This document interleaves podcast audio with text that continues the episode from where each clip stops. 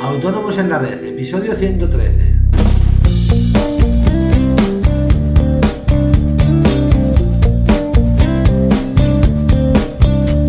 Muy buenos días a todos y bienvenidos un día más, un miércoles más, hoy 24 de febrero de 2016, a Autónomos en la red, el podcast en el que hablamos de todos aquellos temas que nos interesan a los autónomos. Eh, IVA, IRPF, seguros sociales, nóminas, financiación, etcétera. Y hoy vamos a contestar a Francisco que nos envía una pregunta muy concreta. Eh, pero antes, ya sabéis, recordaros que en asesoríafiscalautónomos.es os ofrecemos todos los servicios de contabilidad e impuestos que os ayudarán a gestionar mejor vuestros negocios y a optimizar vuestra factura fiscal. Eh, todo ello de la manera más sencilla posible para vosotros y a unos precios realmente competitivos. Toda la información la tenéis en nuestra web, eh, os repito, asesoríafiscalautónomos.es. Cualquier duda que tengáis, eh, bien sea sobre nuestros servicios, dudas fiscales, sugerencias para, para nuestros podcasts, eh, podéis enviármelas a través del formulario de contacto de la página y os las responderé o bien de manera personal o, por qué no, con un podcast sobre el tema. Y bueno, eh, la pregunta que nos manda Francisco es muy, es muy, muy concisa y también a la vez fácil de responder, pero bueno, la pregunta que nos hace es si puede ser un camarero autónomo. Si puede darse alta como camarero autónomo. Entonces, bueno, la respuesta básicamente es no. Eh, es cierto que hay muchísimas profesiones que se pueden ejercer por cuenta propia, pero tal vez la de camarero no sea la más apropiada, no sea una de ellas, ¿no?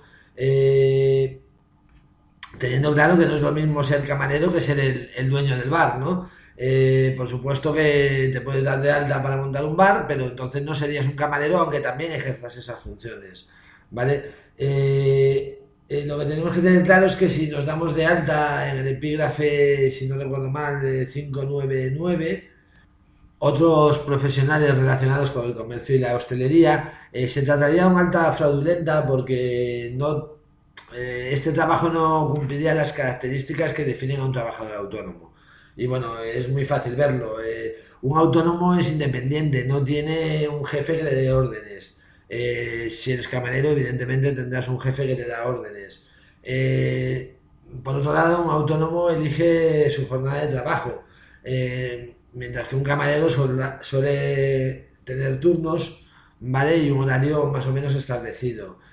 por otro lado, el autónomo es el que pone los recursos para el trabajo. En este caso, pues estaríamos hablando del local, de la barra, de, en fin, de, de todo necesario para montar un bar, mientras que el camarero no pondría nada, simplemente pondría, pondría su trabajo, no pondría ni el bar, ni las bebidas, ni nada de eso, ¿no?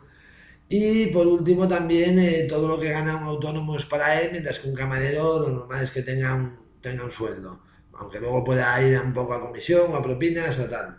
Eh, como veis, en este caso es clarísimo con alta como autónomo eh, esa falta de autónomos como camareros sería totalmente fraudulento.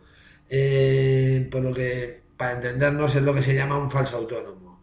Eh, obviamente, ¿cuál es el problema?